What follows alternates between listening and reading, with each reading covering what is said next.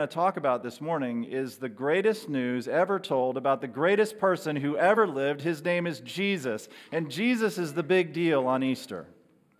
And I want to read one passage from Romans chapter 10, verse 9.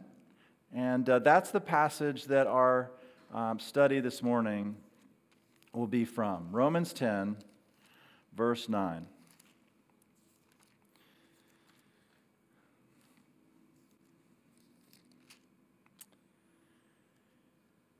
That if you confess with your mouth Jesus as Lord and believe in your heart that God raised him from the dead, you will be saved. Let's spend some time in prayer. Father, Son, Holy Spirit, it was your good pleasure from all eternity past to, to make a plan to save that which was lost. And Father, it was your good pleasure to send the Son into the world. And Jesus, you were willing to seek and to save that which was lost. You lived the life we should have lived, and you died the death we deserved to die, and you rose from the dead and now ascended to the right hand of the Father, you've sent the Holy Spirit. So, Holy Spirit, giver of life, I pray that you would work in every heart here. And those who don't yet, don't yet know Christ would, would be given the ability to see Jesus and to turn to him in faith. And those who know Jesus would come to trust him more deeply and experience his love more fully. And those of us who have been following Jesus would go with you, King Jesus, into the world to join in your great rescue work of seeking and saving lost people. Jesus, risen from the dead, we offer you praise, for you alone are worthy. We pray in your name. Amen. He's risen. Ah, oh, better. Come on. He's risen. He is risen. Now, Jesus asked over 300 questions of people during his earthly ministry. But perhaps the most important question he ever asked was this Do you believe this? And he actually asked that question after he had just taught a woman the fact that he is the resurrection and the life. And he who believes in me, though he dies, yet he shall live. And then he asked her, Do you believe this? And he asks every single one of us this morning, Do you believe this? I don't mean that do you not have any questions? That's not what I mean. But do you believe it? Has it come to be real in your heart that Jesus Christ is the eternal Son of God who lived and died and rose again, and he offers eternal life, and you've received that free gift? Is it real to your heart? St. Augustine, the, the one to whom our, our, the one that our city is named after, St. Augustine, he said that God made us for himself. And our hearts are restless until they find their rest in you. You see, God made every single one of our hearts for him. And if we don't know him, I mean, really know him deep down in our heart, well, our lives will always be filled with anxiety and, and fear and panic. This became very, very real to me recently. About five weeks ago, I went to my dentist. And the dentist, you know, he did the thing. He takes the gauze, he sticks it on your tongue, he pulls it out, turns to this side, that side. And, and when he turned my tongue to the side, he said, Oh, that's ugly. Now, he was only talking about my tongue. I mean, he wasn't saying, Dave, you're ugly. But he pulled it and he said, That's an ugly spot. We probably should get somebody to look at that. So, two days later, I was in the office of an oral surgeon, and he said, Oh, yeah, that's ugly. Let's, let's take some of that. So, five weeks ago, they took a little piece, they sent it off to University of Florida, and the first report came back clear, good. Thank you. Praise the Lord.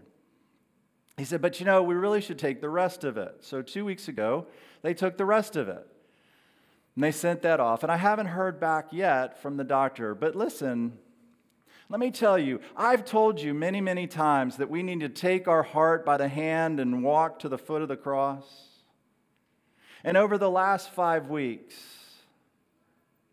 I can't tell you the peace that I've experienced in knowing that I can take my, hand, my heart by the hand and, and lead it to the foot of the cross.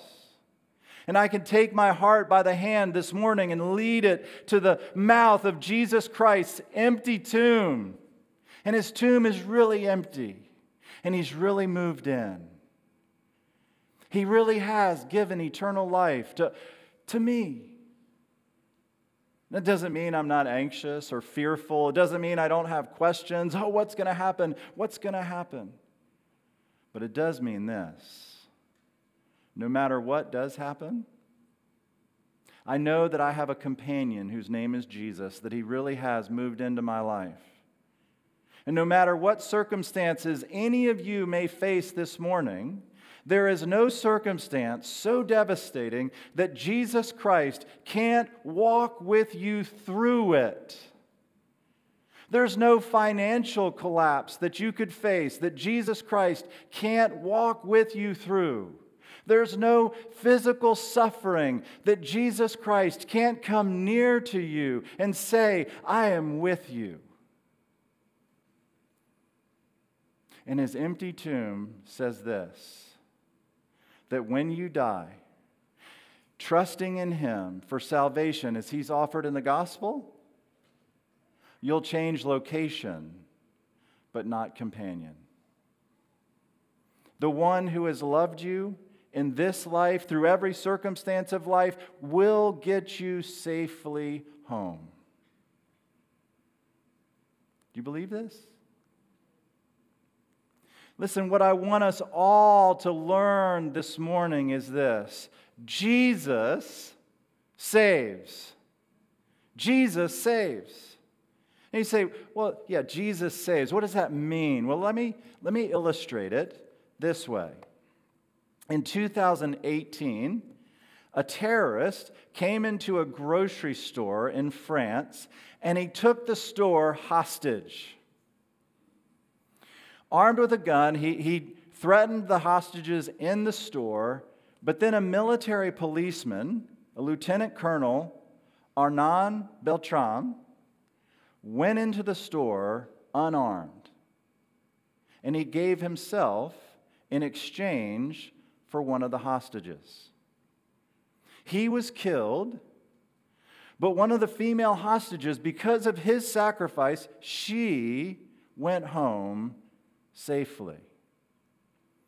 The next day, one of news, a newspaper printed this headline Once again, a man dies so that others may be saved. Why would they write that?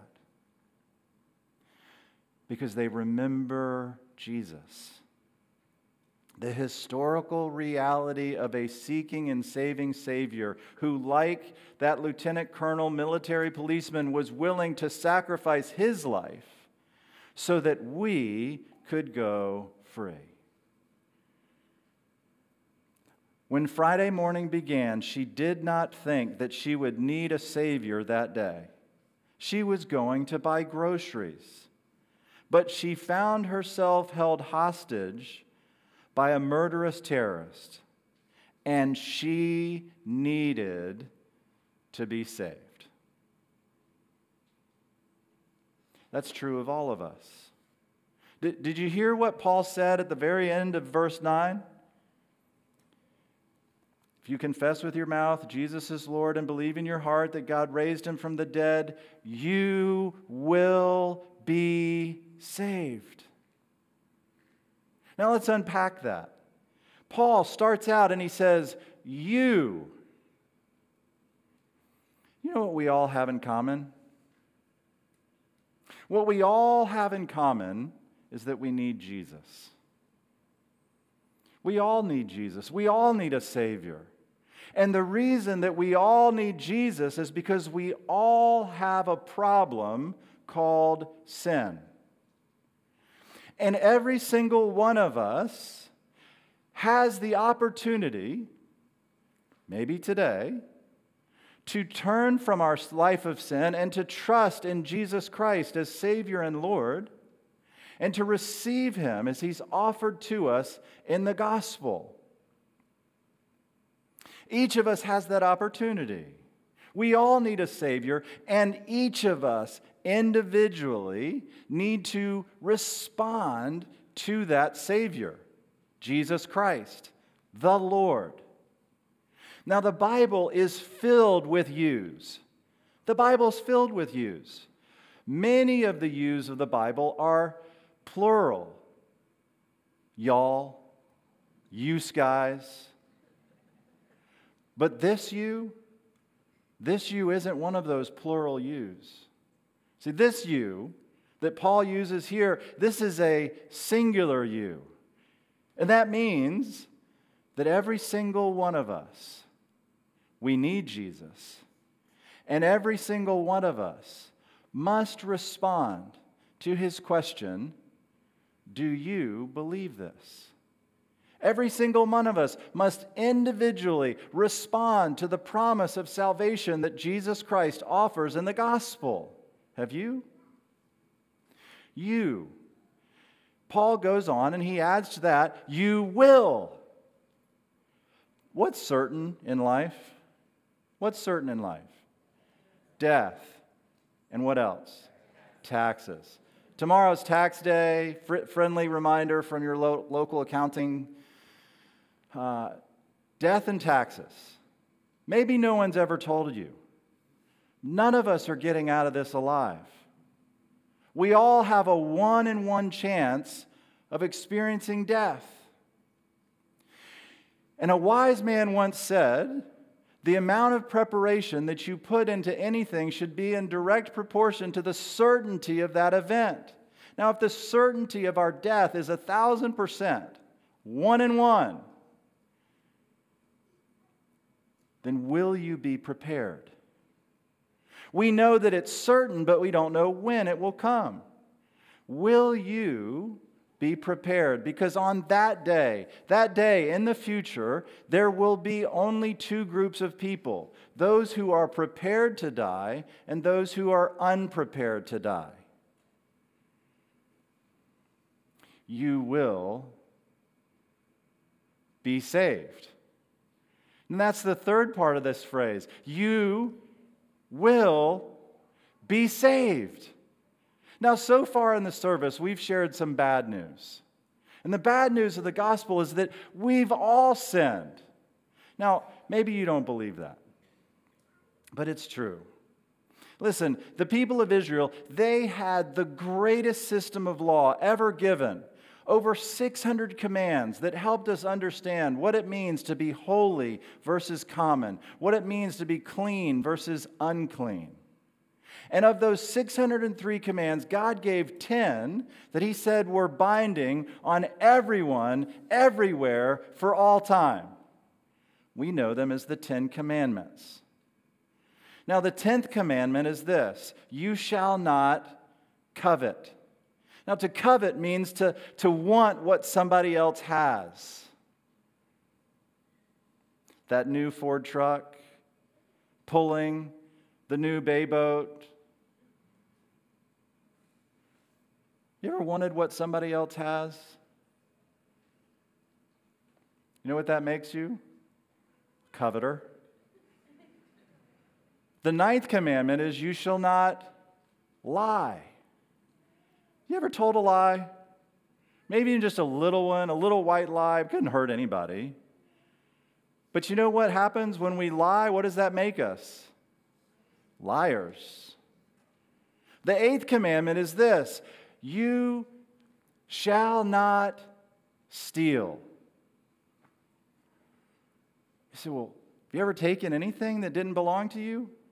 even something small, you know, a pen or a pencil, the office stapler. You ever taken something that doesn't belong to you? Something small, piece of candy. That makes you a thief. How bad is the bad news?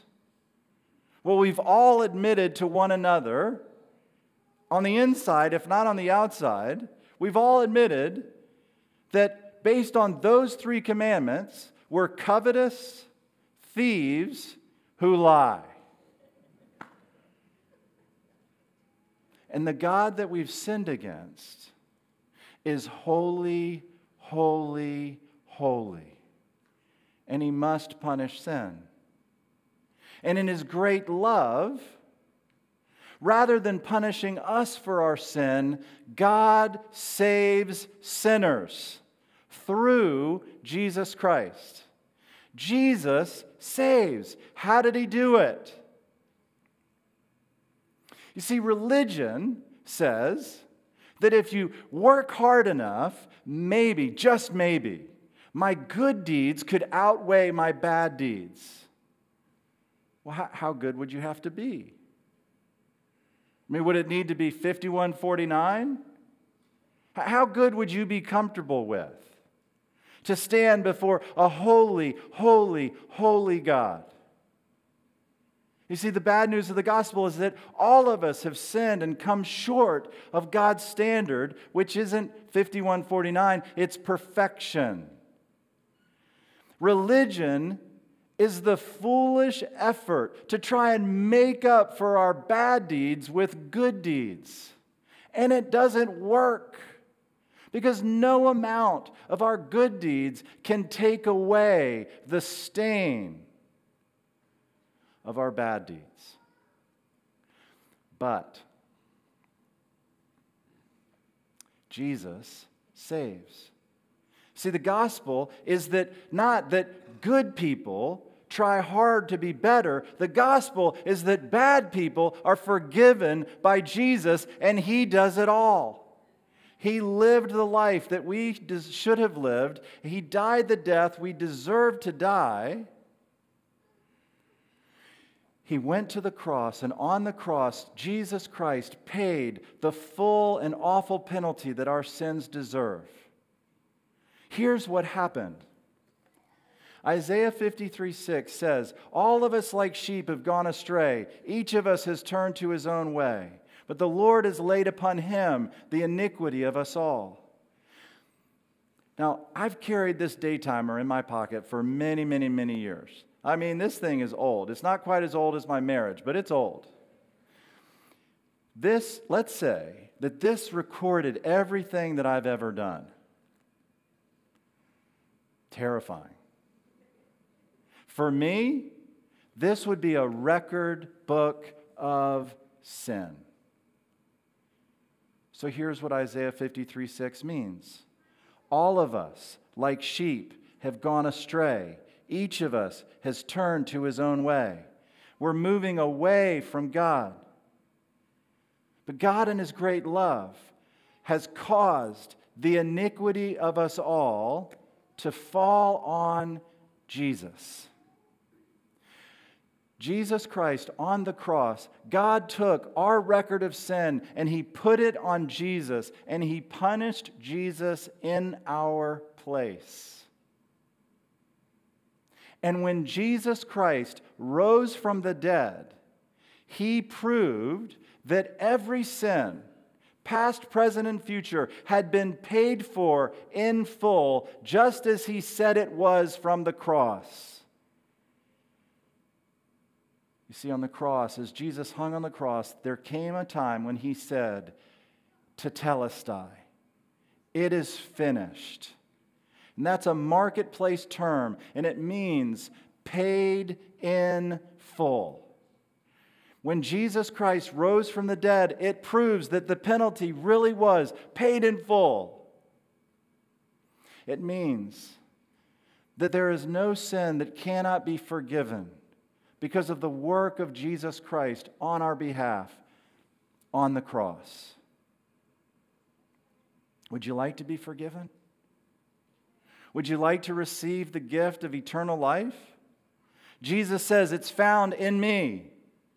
Religion is you trying harder to be good. Christianity is Jesus doing it all for you, living, dying, rising to give you the promise of eternal life. That is really good news. Now, how does it get in our life? How does it get in here, in our heart?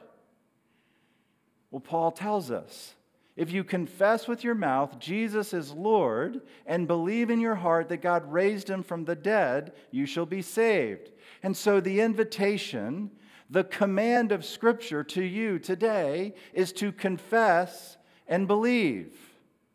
To confess and believe. What does it mean to confess Jesus is Lord? To confess, the Greek word for confess is homologeo. It means to say the same thing. To say the same thing as who? To say the same thing as God. See, God says that Jesus is his son who paid the penalty for our sin and rose from the dead and offers forgiveness. He's been raised to the highest place in all the universe as Lord. And he says, Agree with me about my son Jesus. Say he's Lord. There's two ways to live. You can live a self directed life or you can live a Christ directed life. When we live a self directed life, self is on the throne of our life and Christ is on the outside of our life. And when self is on the throne of our life, all the actions and all the decisions of life are directed by ourselves. And so we're constantly anxious, we're constantly frustrated. But when Christ moves in, he brings a throne with him. And he aims to rule. He desires to, for us to live a Christ directed life. When, when, when Christ directs our life, he determines all the actions and all the decisions of our lives. And when he determines all the actions and decisions of our lives, he brings peace and hope and joy and love. He's a good, good Lord.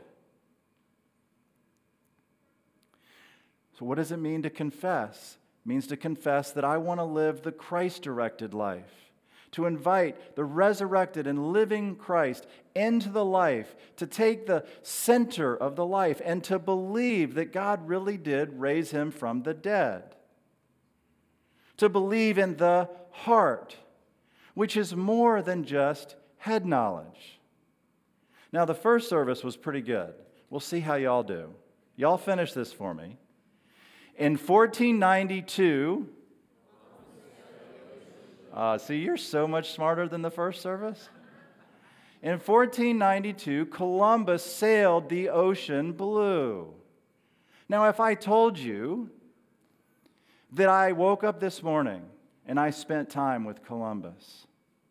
I talked to him, I worshiped him, I praised him. What would you think? You're crazy, or you're in a cult.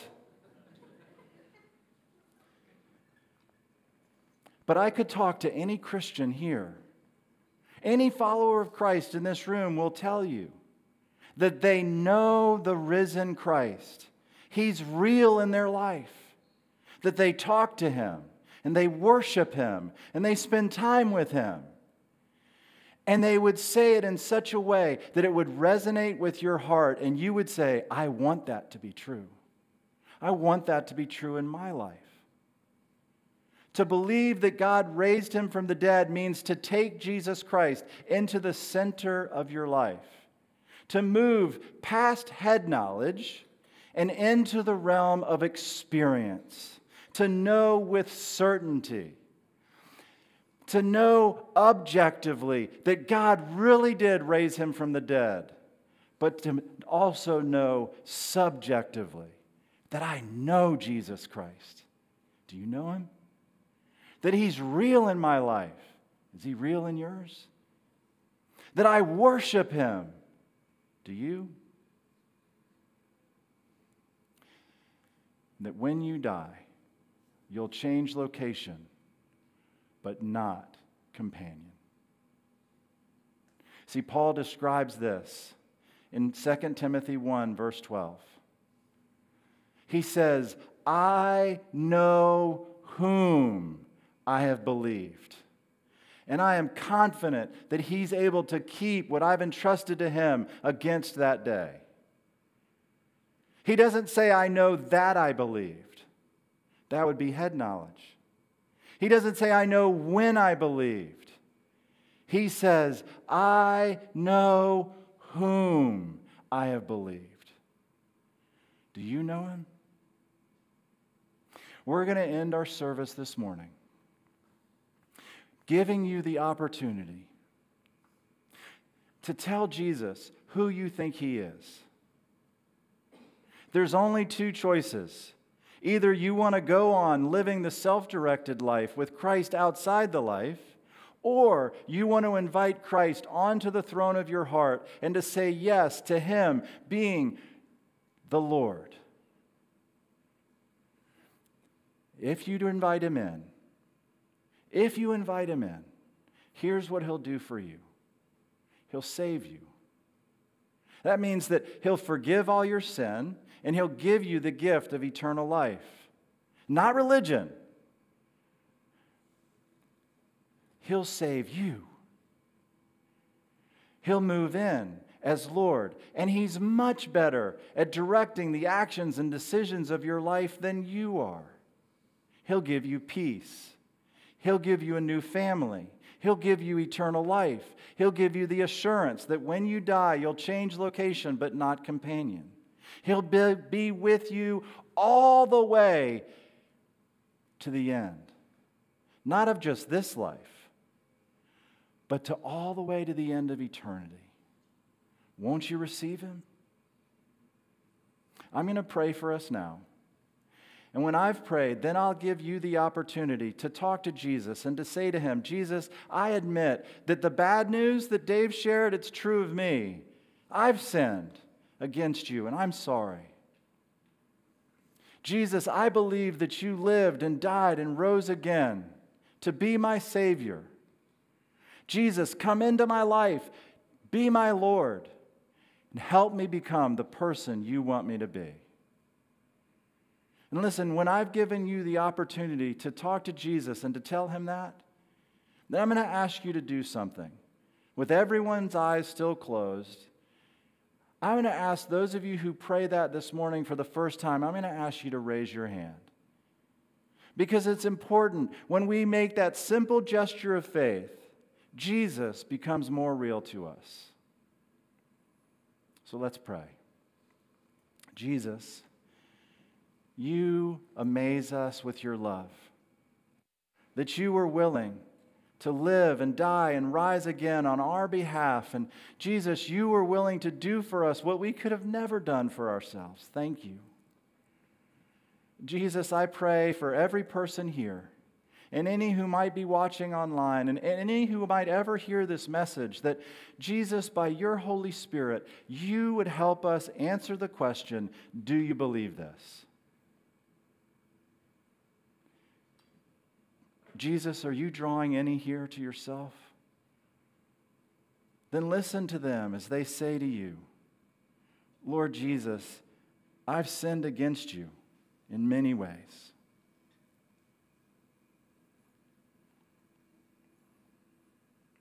I believe you died on the cross for my sins and rose from the dead.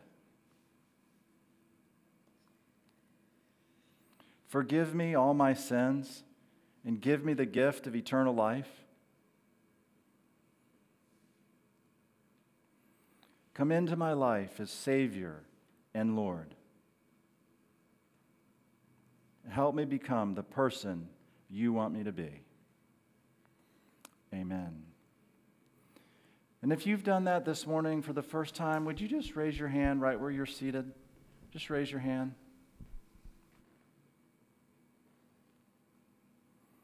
Let me pray for you. Jesus, thank you. Thank you for the promise of eternal life. Thank you that those who put their trust in you, you will never deny. That you are a good Savior and a loving Lord. And I pray that you would, from this day forward, help all of us to follow you. With everything that we have, we offer ourselves to you. We pray in Jesus' name. Amen.